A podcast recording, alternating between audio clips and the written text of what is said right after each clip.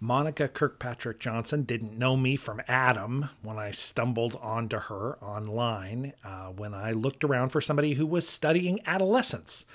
I kind of wanted to do a series about kids and adolescence and old age. And I think people study kids a lot. They're very interested in early childhood development. And as people get older, especially in this country, as the people with the money and the influence get older, people are more and more interested in studying and spending money to study what it is to get old and how you can live longer and have a happier uh, life as an older person. And adolescents, I think, get a lot of crap from the world. This is the difficult transition between being a dependent child and hopefully at one point you become a self sufficient adult. And I think it looks different all over the world and in America. I think we have a very I don't know, hot and cold relationship with adolescents.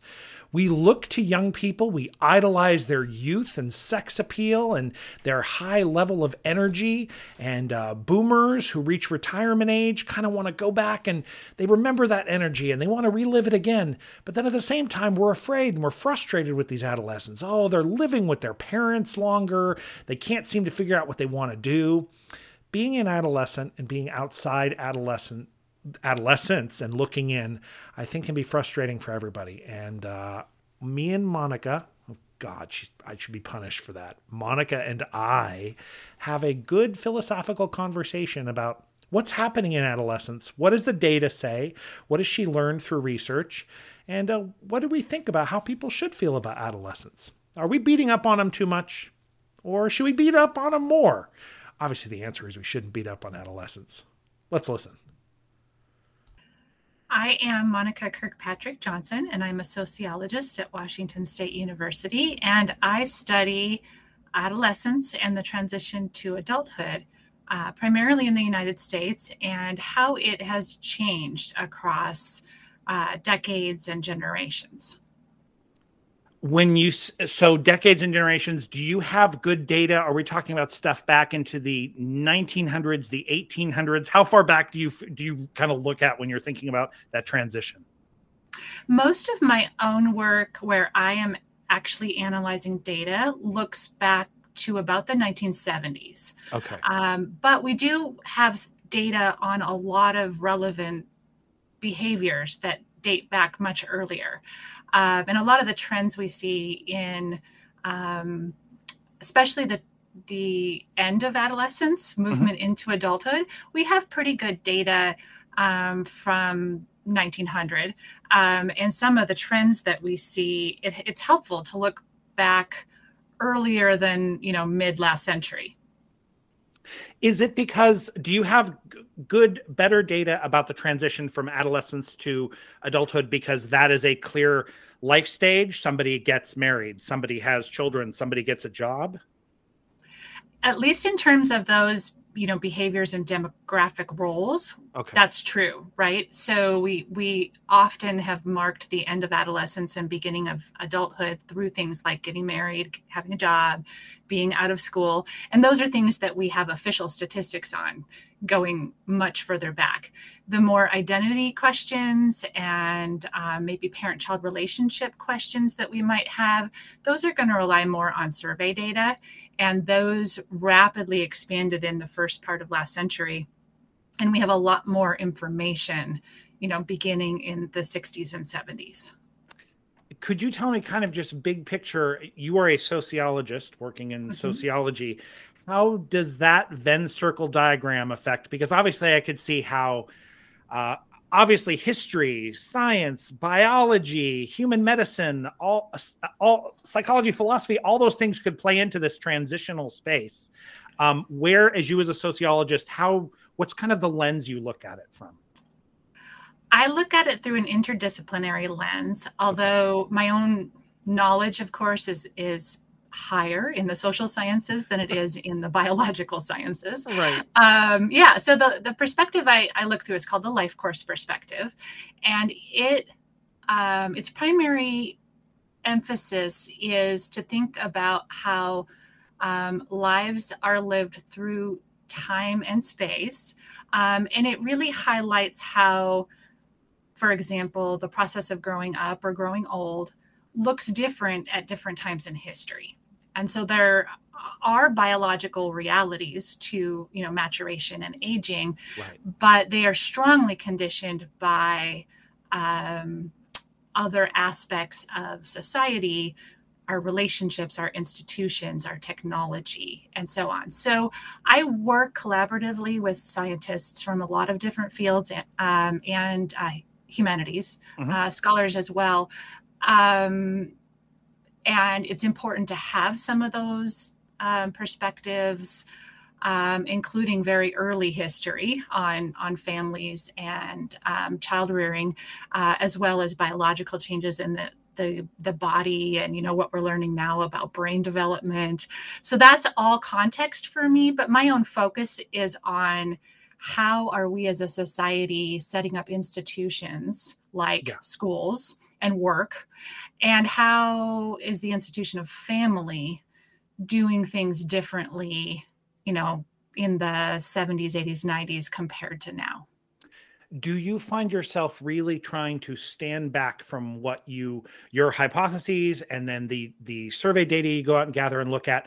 Are you trying sort of that older fashioned anthropologist perspective i am just going to describe what i am seeing and there are no prescriptions that come out of that? Or do you feel like some of the research you do you do wish at some point either now or in the future somebody clicks a you know a public policy train to some of this data and changes how those schools do things or changes how society manages this transition? A little towards the latter. Okay. I think uh, we sociologists are are very good at at you know couching everything we do as well you know we don't know everything yet. Okay, um, very economists, nuanced. Okay, economists are much better at just prescribing, right. um, and so it's in our nature as a field to be a little bit more cautious. But I, but I do study things that have very direct policy recommendations and uh, things like. Um, you know, over the years, I've looked at things like whether adolescents should be employed while they're yeah. in school, and you know, um, the connections between um, educational attainment and pay and you know whether or not we should be financially supporting young people up to different ages. Those are all very policy relevant and um, i think one of my jobs is to point out how things are changing in the big picture and how how processes are interrelated. So it's not just that you know, kids these days are different. kids these days are different because we parents are different, we educational leaders are different, our institutions are different, our economy is different. And so, what is needed from them and what is demanded from them and what they've been given is different. so, those interrelations, it's not just you know it's not just parents are doing things differently therefore kids are different um, yeah. but parents are parenting in a different economy than their own parents were does that mean as as you dig into these things i mean you did mention maybe maybe you appreciate nuance more than some other people do and so you're not ready to sort of say we should absolutely do this many times so you're more oh, we don't know this we don't know that the more you dig into the transition, I feel like anytime you get close to a border like this, the closer you get to a border, whether it's a geographic border or a, a, an age border, it starts to like get wider and wider. And then it gets more gray where the thing changes from adolescence to adult. Do you feel like the more you've studied this, the more fuzzy that line between the two has become? Or have you kind of concretized it in some way where you're more clear about where that transition happens? I think I've always appreciated that it is multifaceted and it varies. Okay. I mean, if you think about like a 21 year old, right? Yeah. Uh, a 21 year old could be parenting, working full time, um, you know, or a 21 year old could be in college um, supporting themselves yeah. in college, completely dependent on their parents.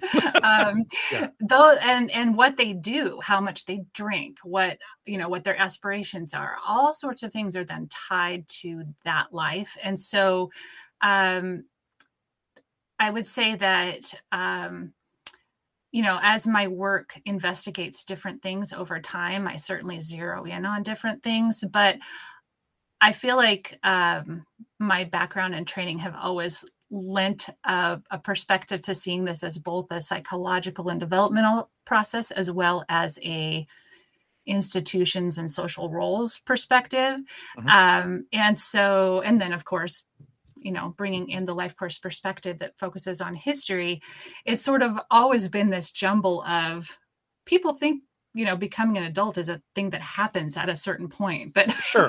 but we're all on different trajectories and there's patterns to that but there's a lot of variation um, and some things are happening faster than others. Like we get all sorts of rights at 18 but other things are not quite there yet.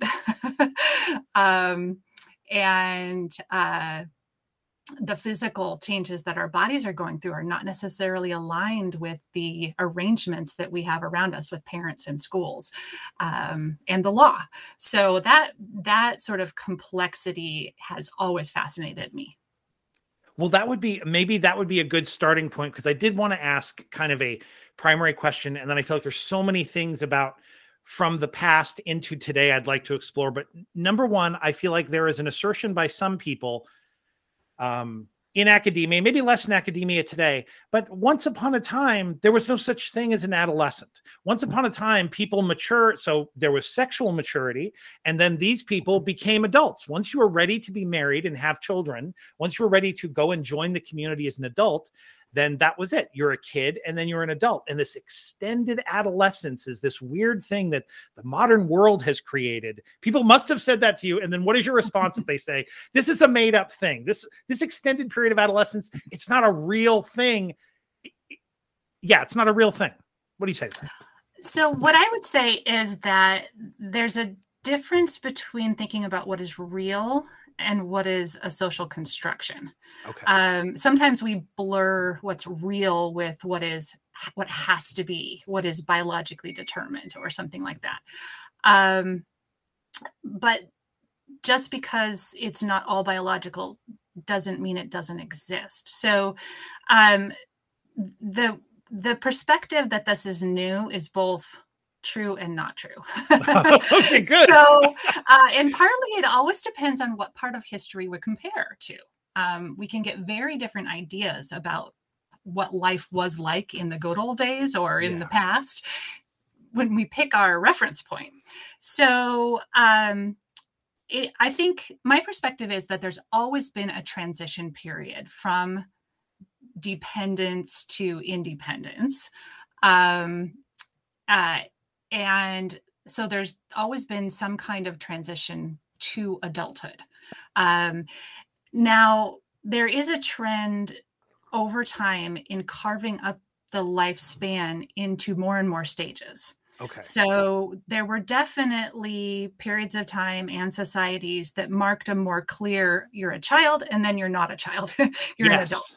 Yes. Um, and so there definitely is is that. Um, and interestingly enough, there's always been variation about when that is. You know, it's not like, oh, puberty, therefore this transition has happened. Certainly in some societies that has been the case, but but not so much recently, and you know, not in all societies.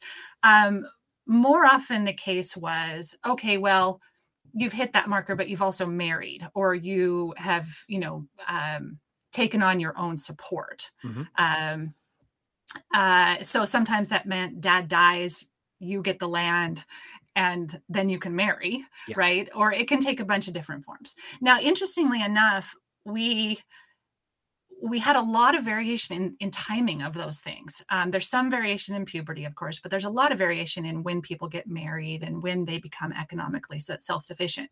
But as we moved into the period of, of um, the 1950s and 60s mm-hmm. uh, in the US, and this happened in a lot of the Western world, we actually saw um, a homogenization of patterns where more and more people were following the same timing of these transitions and doing so in a very condensed fashion. So, if you think about sort of right after World War II, people left school, got married, took a job, or yeah. became a housewife, and had kids all at very sort of similar younger ages and all very rapidly. Like those roles came in in a succession and they came in in an order.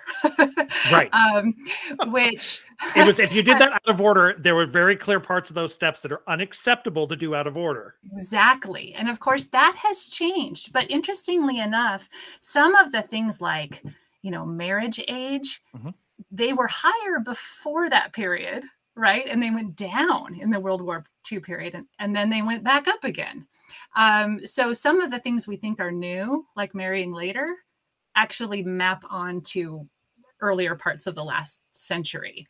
Um, some of those patterns have sort of returned to the early years and, and kept going. Um, and, and so here's what I would say about you know the sort of the creation of adolescence. Yes. Um, i do think we socially recognized adolescence um, in the last hundred years. And before that there was there was a transition uh, that was recognized but less so- social awareness and um, thinking about young people in terms of adolescence. So and it was largely created um, by increasing dependence um, we put in labor laws, mm-hmm. um, removing uh, children and teenagers, you know, at least up through a certain age from the labor force. Um, and we mandated schooling that you had to stay in school for a certain amount of time. So we did things like that that created um, a period of extended dependency on families that we didn't have before.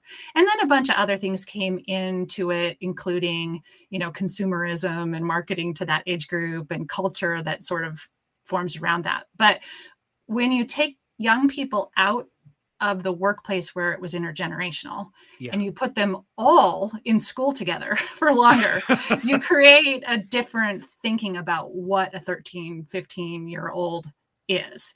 Um, and so that I think emerged, um, you know, at a point in history when we were making those policy shifts. Uh, a psychologist actually coined the term, or at least made it popular in, um, the early 1900s, 1900 something. Um, Hall uh, was his name. He published a, a, book called Adolescence, and it be, kind of took off. Mm-hmm. A lot of social science work didn't start until mid-century but that idea in the popular um, mind um, was uh, you know a little over 100 years ago. Now what's newer is how long it lasts.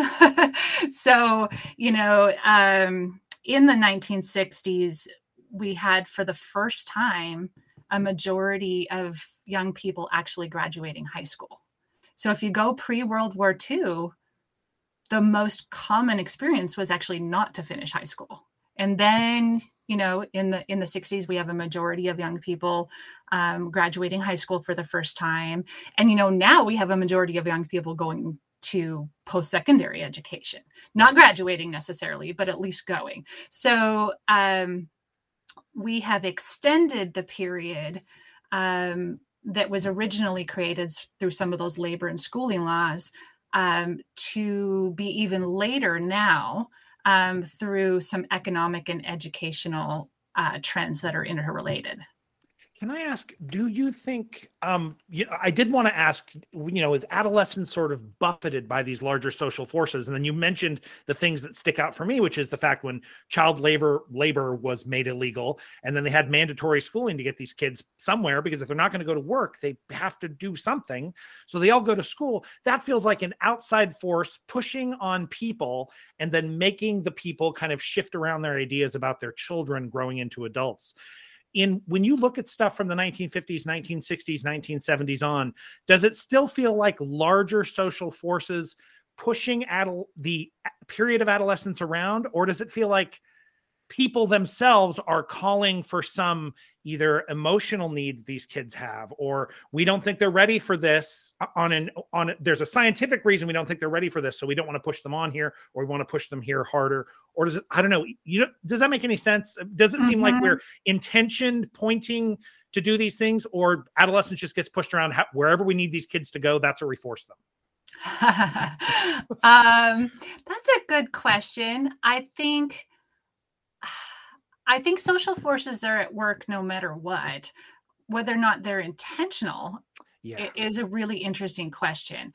Um, we some of our policy pushes are because we we um, understand young people differently than we did before. Mm-hmm. Um, you know, we're we're understanding you know when young people can make what kinds of decisions and with what kind of forecasting and you know so we're learning a little bit more about maturation and um, and cognitive development um, we are also though um, probably doing things less intentionally because of other social forces.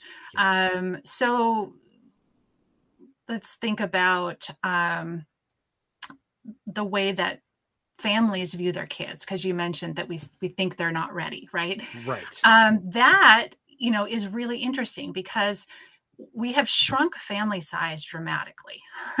We used to have a lot larger families and as we had fewer and fewer kids we um, began to think of children very differently, right? And that went hand in hand with restricting their labor. Um, um, children became costly rather than economic assets if they weren't right. working on the farm or in factories or yeah. so now they cost a lot and they cost even more because we've decided that we want to invest in a small number um, heavily rather than you know spread our resources over a larger number of children. Right. and as we did that we became very invested in our children's success. Um, and we have parented differently. Some some uh, scholars call it concerted cultivation or intensive parenting. We are um, very vigilant in watching what they need and how they're doing. And um, when we see a little inkling that they might be good at something or might be interested in something, we try to develop that, yeah. especially if we have resources to do so. That's, you know, very um, economically patterned, of course. Um, and our understanding of, um, you know, what they need from us to be successful adults has has shifted along that at the same time, the economy has made the world that we're preparing our young people for unpredictable and high stakes. So yeah. we've had, and you're probably aware of this, in the United States, we've had um, a period of incredibly um, increasing inequality.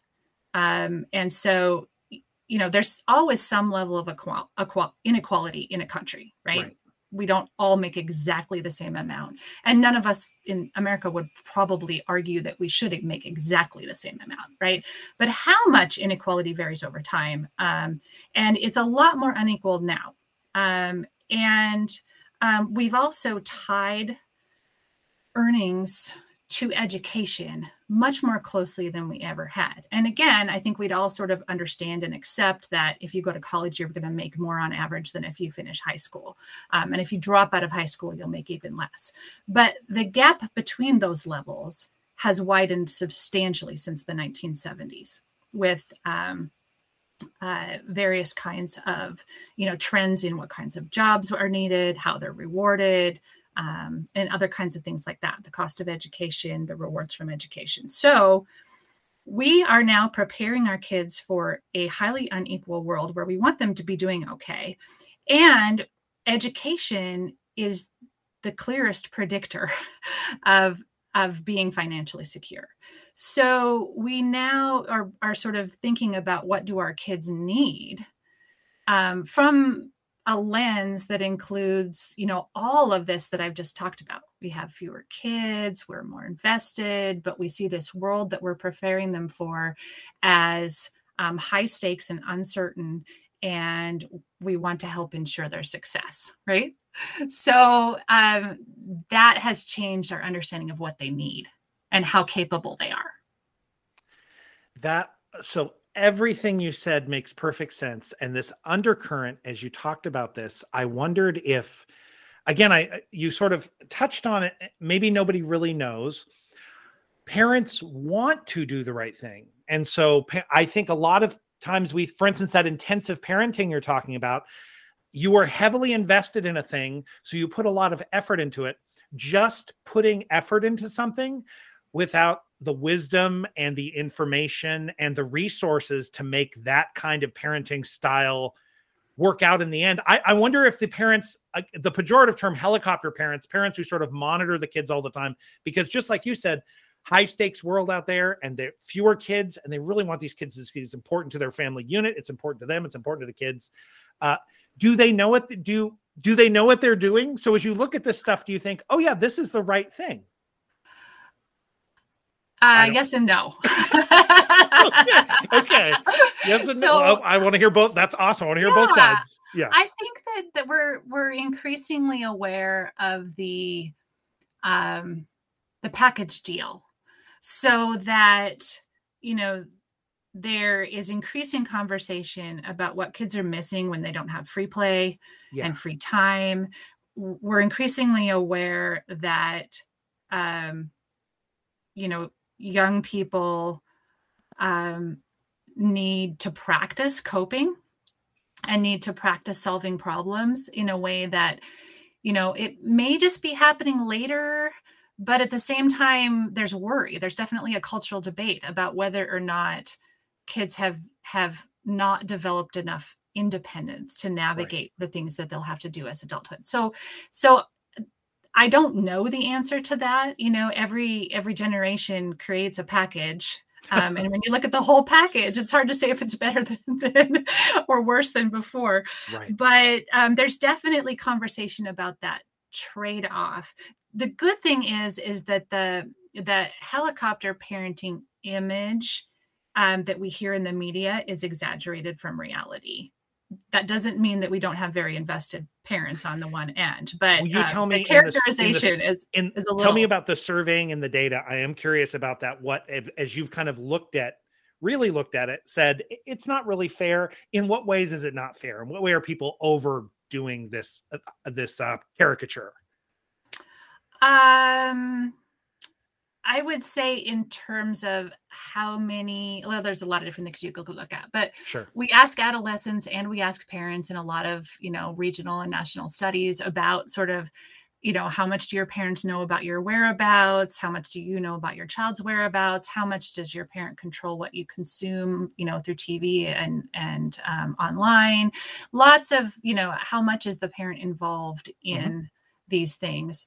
Um, you know, even in college, we ask, you know, does your parent help you pick classes and you know yeah. all those things and and really when you look at a lot of those indicators there there aren't very many parents who are actually you know sort of um, making sure their kids in college wake up go to class read their papers right. you know and sometimes i've seen cartoons about you know about that kind of thing so um, let me circle back to one thing before I forget, though. Oh, sure. Yeah. Um, I think that um, where it is clear that parents are adapting to reality and mm-hmm. probably mm-hmm. productively so is that they are financially supporting their young adult children longer than maybe yours or my parents did or or their parents did um, and um, if anything, I'm worried about families who can't do that.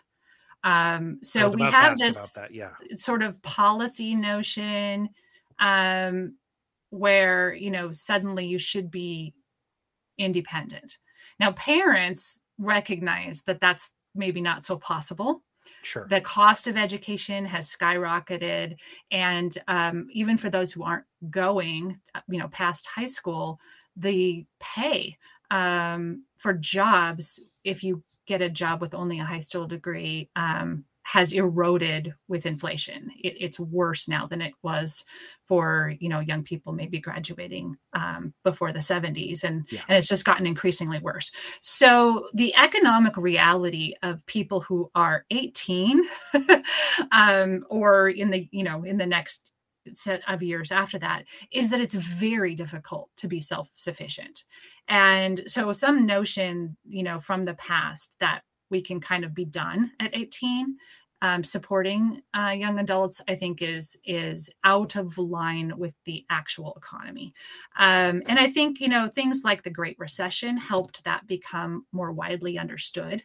Um, but it's been a it's been a gradual thing, not a recession driven thing. Um, but there were, you know, stories in the paper about kids moving back in with their parents or, you know, working two jobs and so on that kind of brought this to more cultural attention. But it's been a gradual process where, you know, your 18, 20, 22 year old child um, may need help with um, living expenses or educational expenses, and that for those families who can help, it's actually going to help. Um, and they will be able to get a better foothold in the labor market long term. Um, we don't have any other sort of um, social mechanism for so- supporting young adults.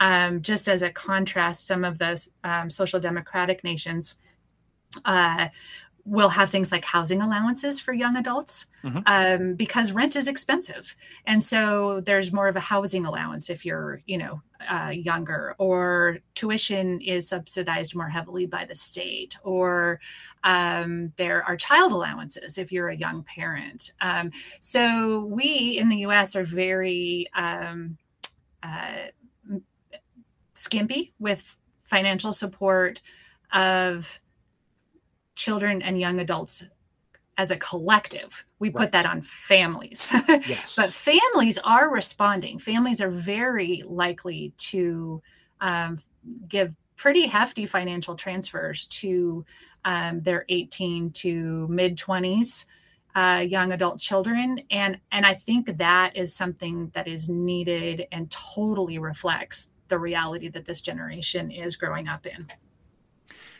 so I don't. This might wander too far afield, but you're mentioning the. So the one positive thing is parents that do have the means and the ability um, to to support their children through a, a longer period of dependency and lack of self sufficiency. They can do it. I there's a philosopher and i can't remember his name but he i think he was just being partly obnoxious but maybe not his argument was it is immoral to give your children your own personal progeny unfair advantage if you the money you could put toward you know the twice a week horse lessons, you ought to take that money and give it to a family somewhere else that can't get their kids books or they can't keep the heat on. That is the moral thing to do. So he's a moral philosopher. He's trying to get people mm-hmm. to think mm-hmm. about how much do you privilege your children over other people. This issue in America, it's exactly what you said. I think there is not a communal responsibility for these adolescents. Little kids, people have a lot of sympathy for little kids. But these adolescents, like, well, that's a responsibility of their families. So I think here we way go toward the individual responsibility over the collectivism. And I wonder if anything about the date does the does the data reflect that? And is I don't know, is there a path forward when people do have the opinion that, well, if you can give your kids the very best, that's what you do. You take all your money and you pour it into your one or two children. And other people, those families are going to have to figure it out on their own.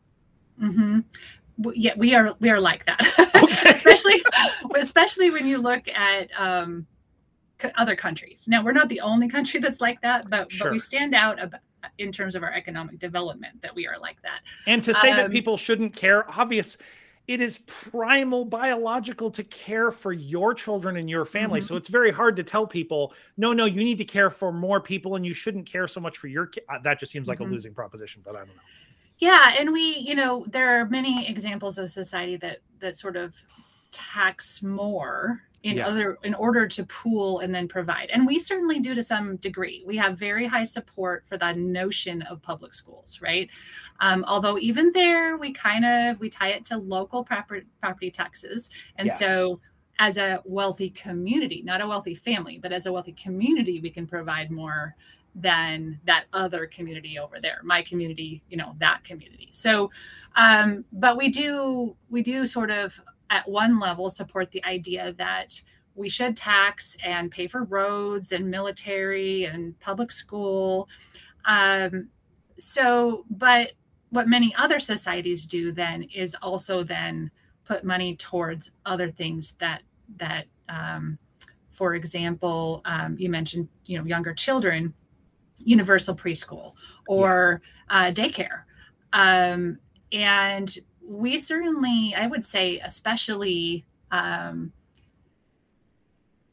gosh, especially in the last couple of decades, we have increasingly recognized that we need to care more collectively about children. And in fact even right now policy debates on family you know child tax credits and um, child care it's getting more traction than it would have a couple of decades ago um, for that reason. I think we're understanding um, there was a nobel prize economist who who um, did some calculations showing that investments in childhood um, looking later at you know earnings and welfare dependency and things like that it really pays off. And so there's a, a, a both a, a moral argument but also increasingly like oh should we pay the costs now or should we pay the costs later? Right. Um, um, of you know of making sure that um, that this you know that we invest collectively in children. Although even there we are fairly minimalist. But especially you know um, that hasn't extended quite as much to adolescents yet right. and certainly not young adults we um you know the amount of uh the cost of higher education for example in public institutions um, that we pay for publicly has dramatically dropped so that the cost is more on tuition which is the young person or their parents. Right. Um, and so, in some ways, during young adult- adulthood, we are disinvesting um, over time and saying that that's increasingly um, on families. There are a few places where we have tinkered. Um, there's increasing recognition that in the foster care system, for example, you can't just say, okay, 18 year old, you're on your own. Um, and we've extended that age up, or we've provided some transitional programs. Um, you know, the the healthcare law, um, the, the Affordable Care Act. Yeah, yeah. I think yeah, they extended the age of um, when you can be on a family's insurance policy upward. Um, required, you know, uh, companies to cover um, young adult children. Um, so th- there's there's some sort of like collective sense that oh, you know, it has changed. 18 in 2022 is not the same thing as 18 was in, you know, 1950. But, you know, it's pretty minimal. And in, and in other ways, we're, um, I guess this isn't a financial example, but in, in other ways, we are going the other direction. We're increasingly prosecuting um, teenagers as adults. Um, we've just, you know, we've gotten more punitive and we've thought of of those young people as um, less people in the making still developing and more as you know threats permanent threats um, that we need to uh, process through the adult court system instead of the juvenile system. So i think that's probably the the maybe a really dark side. And then there's a even the less dark side again is that people have all kinds of sympathy for children but as people there's this i don't know there there is the, i'm curious in america i don't think we have our head wrapped around who an adolescent is. And I don't think adolescents get enough of the benefit of the doubt. As you said way at the beginning of this conversation, I, I do see the cognitive stuff where they're looking at things and saying, look, we can prove that these people, because of their age and the maturation of their brain into their 20s, are making poor decisions in certain arenas at certain times. You got to give some benefit for that. And that slowly trickles out. But to tell the average American, look, this kid's brain isn't developed when he's 25 years old that just infuriates the average person. I don't think it should. So, is there anything about looking at in your research of adolescence that ever tends to or could soften people's attitude and make them think a little more collectively and communally that we're responsible for these people who are strong enough to fight and they're old enough to drink and they're old enough to go get their jobs and have families, but they're struggling because of this package that they were born into? Hmm. That may be too. I think, may be too big.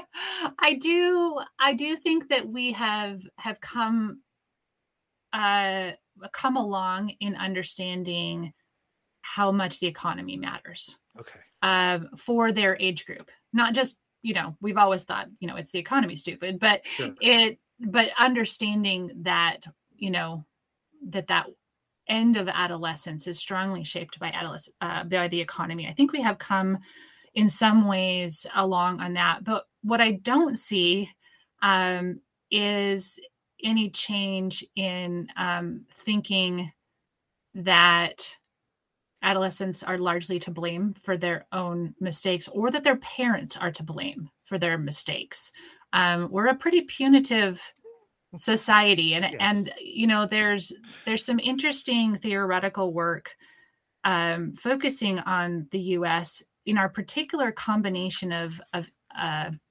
independence um, and that instead of sort of regulating each other's behavior through relationships and through sort of a sense of, of community, we regulate through high stakes consequences.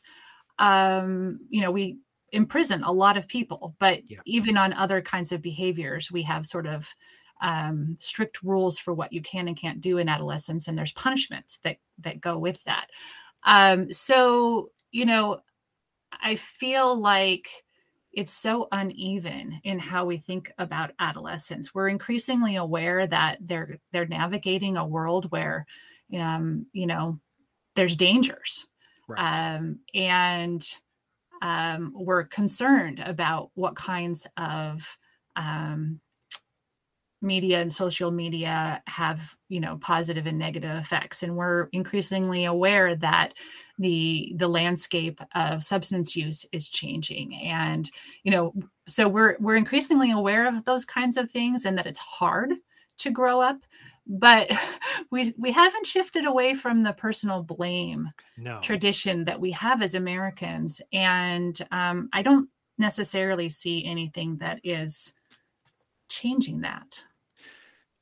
Oh, I'm getting kind of philosophical, a little bit beyond what I know. I know, but I love this is what I love because I did want to ask you about going back into the mid 20th century as maybe the data that you were able to kind of really look at. Has this attitude always been as strong that eh, eh, whatever it is, I mean, it gets played out. There's this there's a song by My Chemical Romance. I always think it's funny. It's called Teenagers, and the riff is teenagers scare the living S out of me. And it's all about how teenagers are dangerous, but it's written by young 20 somethings who are sort of poking fun, but they're saying teenagers are wild and crazy.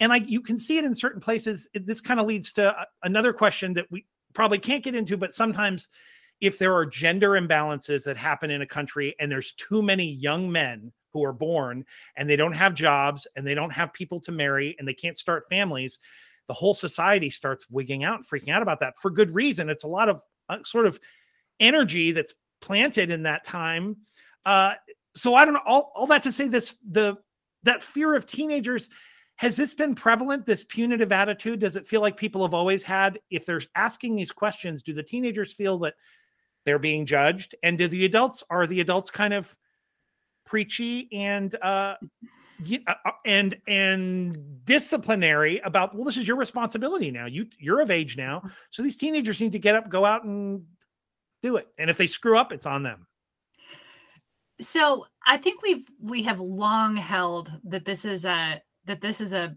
period of the life course that we have to be suspicious of, right? I think, okay.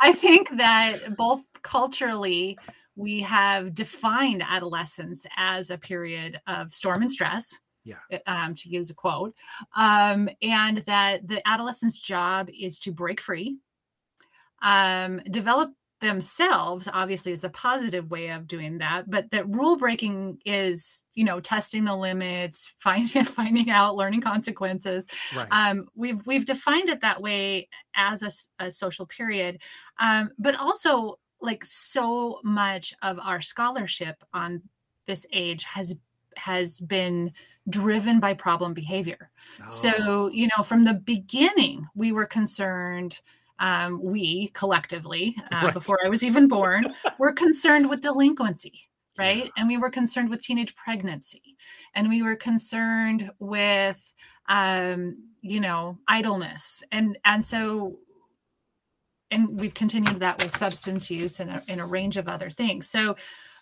the vast bulk of our work has been on the problems that that we want to fix right we want we don't want adolescents to be engaging in these kinds of things and There's so something wrong with teenagers and they need to be fixed that's where the yes i mean we need okay. to support them in the right way Right, or control okay. them in the right way and so i think both that comes from the idea that goes beyond the field in think in how we think about adolescence but then you know the field should own up itself to the idea that we tend to to really be driven by um, these negative things that we study and and there is a, a positive youth development you know school yeah that is, is Okay. focusing on other things um you know eh, uh, but you know we continue to kind of see this as a as a period of of um you know higher rule breaking um and um you know something that we should be we've always looked back and thought oh those teenagers right? Eh, they're, right.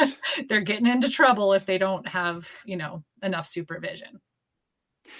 Is there what positive as you've studied adolescence maybe my last question is why did you start studying adolescence? And then I- i think i think the period you know you mentioned the tough part of this is that they're rule breaking. So they need to push hard against all these other people to go find another way and overall the hope is that that will lead our society in new better innovative directions if we let you be crazy. There's a there's some there's some crazy hormonal high intensity identity seeking period that happens around here and we can see all the bad effects. Oh nobody likes the bad effects but then there are the good effects.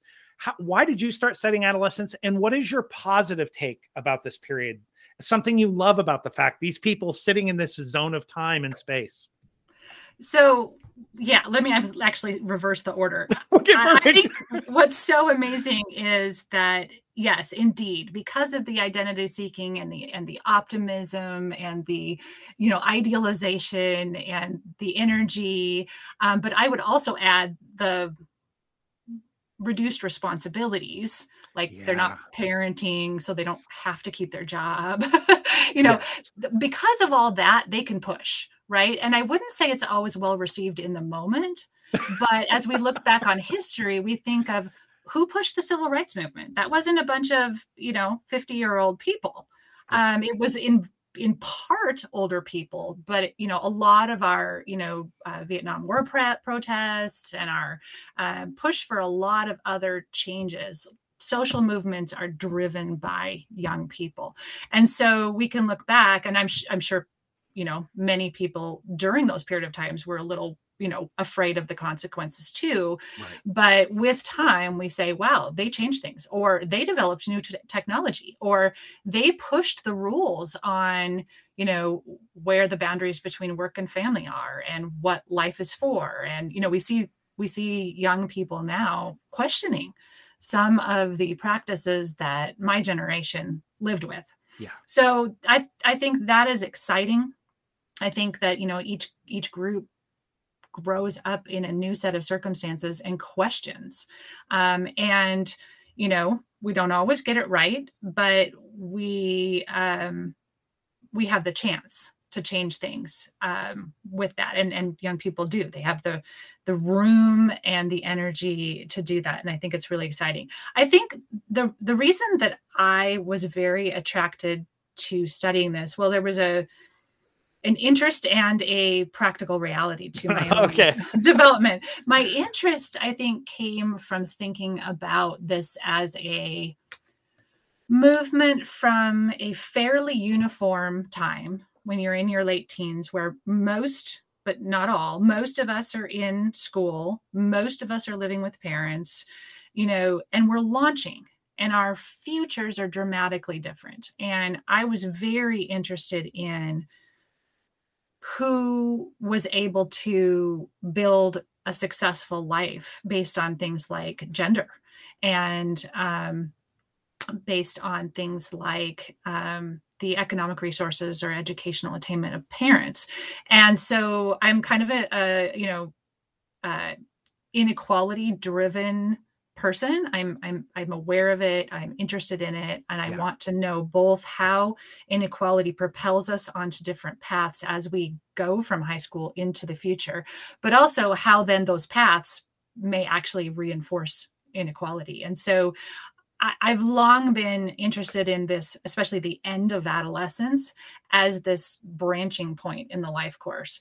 Um, now, clearly, lots of things have led up to a point, you know, where as an adolescent, you have you know a better education than others or more self-control than others or more ambition right. than others like it's not like we're all blank slates at 17 but um but i have been really interested in the okay now you know you need to go build your future what is that going to look like so i've i've studied a lot of things about like aspirations and values and you know those things that that may shape the paths in conjunction with resources to where young people are going. Now, the practical side of it is that when I was a graduate student, there was a, a research study in my graduate program um, that was um, on a group of young people who originally had been ninth graders mm-hmm. and they were uh, now in their early 20s and I was uh, a research assistant on this project. And the original purpose of the study was to examine the consequences of teenage employment.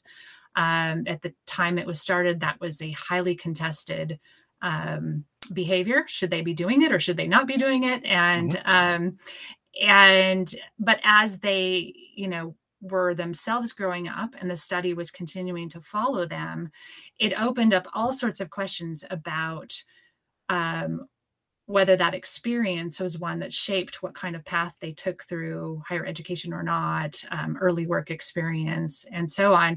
Um, as well, the the you know the study had collected all sorts of information on parents and other adolescent experiences like um, school and homework and uh, TV time at the time. it was yeah. it was uh, it was in the early 90s, uh, late 80s, early 90s. So um, so media use and and other kinds of things. So um, in addition to my own interest, um, working on that study shaped me greatly in thinking about the different paths young people take forward and how that might be shaped by things like um, opportunities to work, um, you know, past educational performance, um, uh, parenting behavior, and and things like that. So. Um, it was probably a mutual reinforcing process where um, being involved in in that project, you know, and learning from from scholars who were um, engaged in questions about what it meant to be you know late teens and 20s during you know that period in the 90s um, probably helped crystallize my interest in it. Ultimately looking at having looked at it for many years and, and look, and had access to that hey or even early 90s almost like they're starting up. Are they still going? Is it going to be like a longitude are they going to go stretch it out as far as they can or is that they, thing done? Yeah no actually there was a, a pretty big gap um uh in time it was it was followed for for many many years. Okay. um, and then there was a bit of a gap in time and then there was actually um, about two years ago there was a data collection both on that original cohort of, mm-hmm. of people who are who are now in their late 40s um, and their children. Um, there were several actually several years of, of, data collection on their children as long as their children had reached um, 11 mm-hmm. Um, so anywhere from 11 up through the, their you know 20s um, so yes it, it has lasted. Does having having looked at the different so maybe all these kids are parked on the same launch pad at this high school as seniors. And if they graduate or don't graduate take jobs don't take jobs have this kind of money at home have this kind of home life does it bum you out when you dig into those stories? Or do you sort of have like a i don't know reinvigoration of that people in bad circumstances uh, everybody loves the hard luck story where somebody makes something of themselves but the reality is for one of those shining lights that goes up like a firework there's all these other people who never launch and that their lives are difficult because they had difficult circumstances beginning. When you read when you sort of sifted through all that did you were you able to gather enough of a sense that there were people who had rough starts who did well and people who had great starts and did very poorly?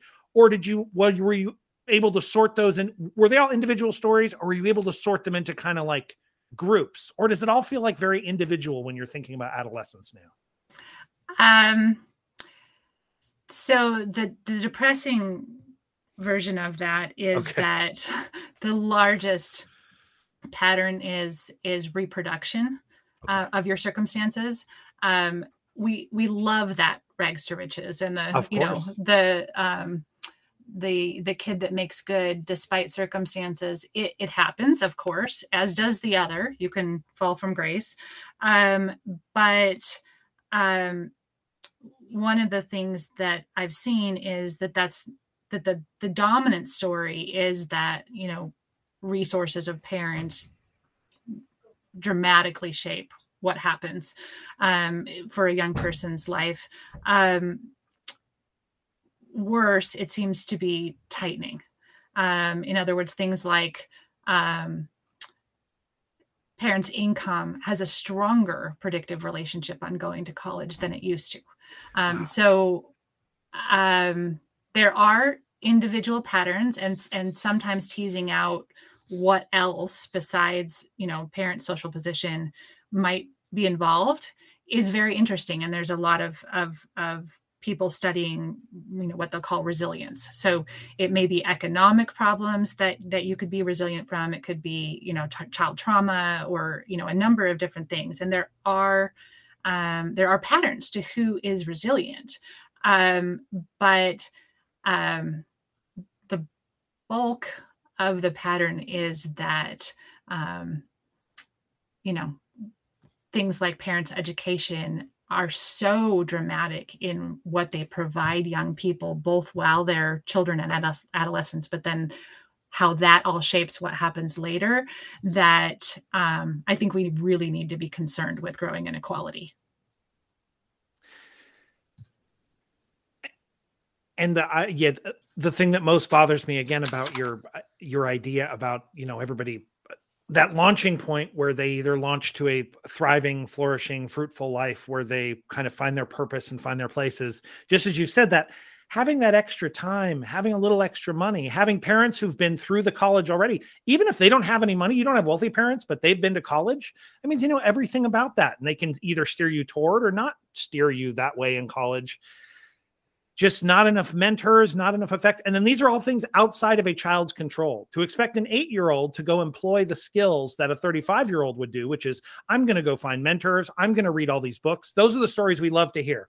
This mm-hmm. kid came from mm-hmm. nothing and they didn't have anybody to guide them. And this young man or young woman went out and found it and they had the, and they they're going to come tell everyone their story about grit and resilience and about how you can do this and be a self-made woman and a self-made man but that's hard to ask a teenager to do. So it always bums me out. I feel like there's all these little spirits and little souls that are all sitting there that could blossom into particular flowers that we all need, but because they don't have the time, money, or the education at that particular th- point.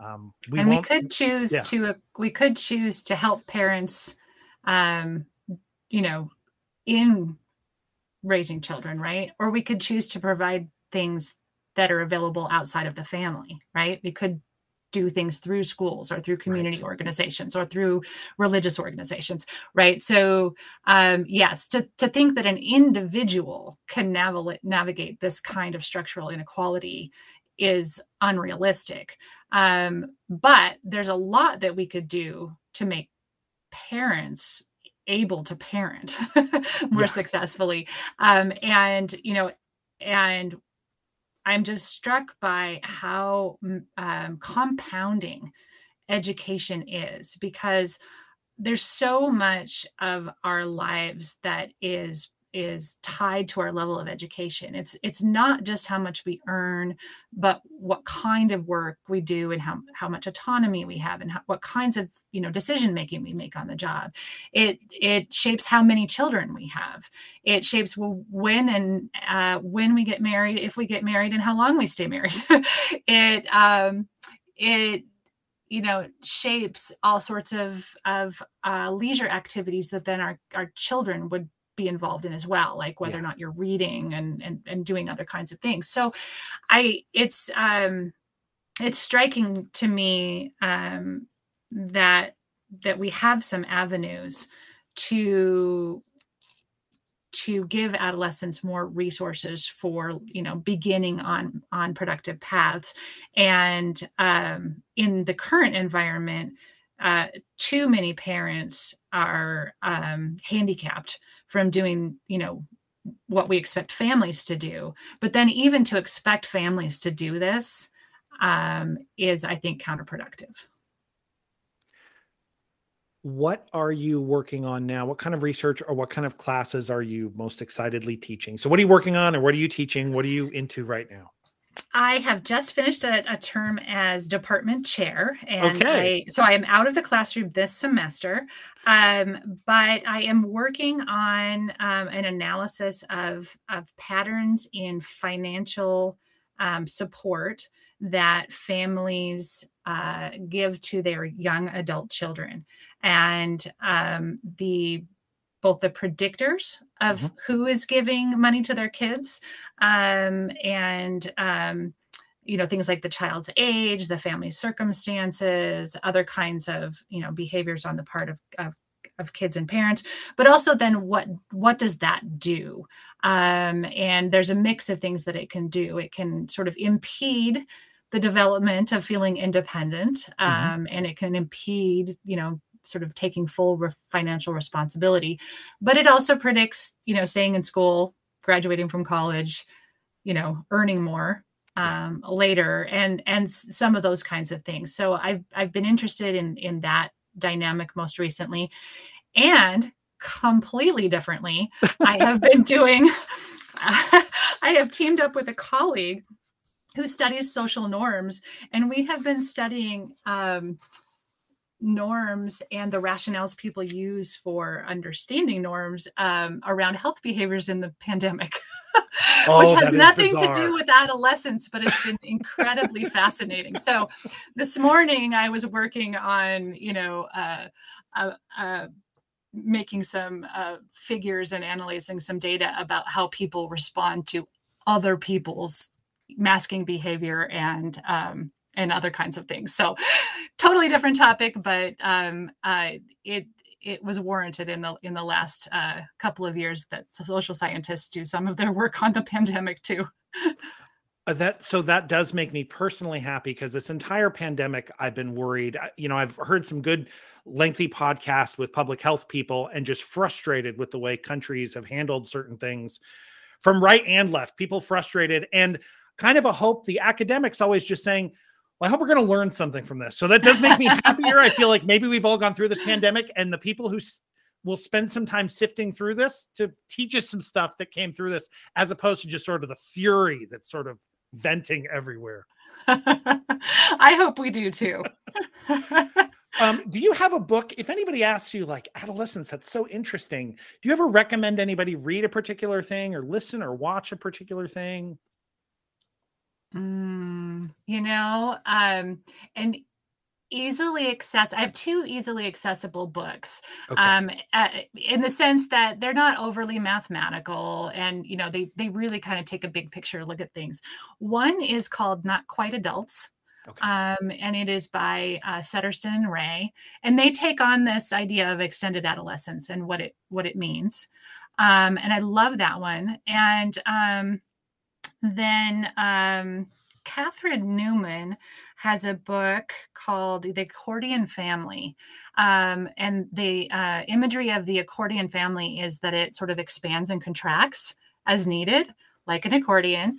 Um, and it's about um, living with parents and it does a cross national comparison. The first book i recommended is focused on the us but okay. katherine newman's book is on uh, it takes on mm, three or four countries um, to look at how different societies view this idea of being a young adult and being in your parents home. Uh, and it's very interesting.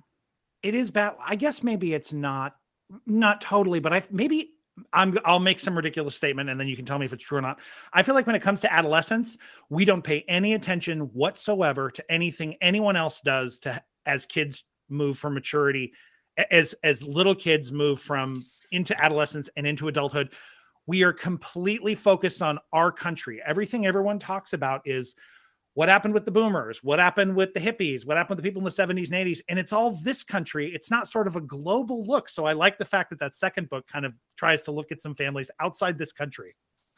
Yeah, and it does a really nice job of talking about how, you know, it's not just a different one different thing in those countries right it's it's the cost of housing is different and it's um, things like how we view the family's role in society is different and you know a number of different things like that um, including um, one of the countries is japan which mm-hmm. gives us a non-western look um, we often when we do com- look around the world we often look to Europe only. Yes. Um, and so yeah, it's a it's a really neat one. I'll throw out one more idea. Ooh, this yeah. is one that I have my students read, um, which is more squarely on the younger part of adolescence, not just the transition to adulthood. Um, and it's called Not Under My Roof. Um, which refers to American parents' attitudes about sex for their teenagers. But the book is about so much more than that. It's a comparison between US and Dutch society.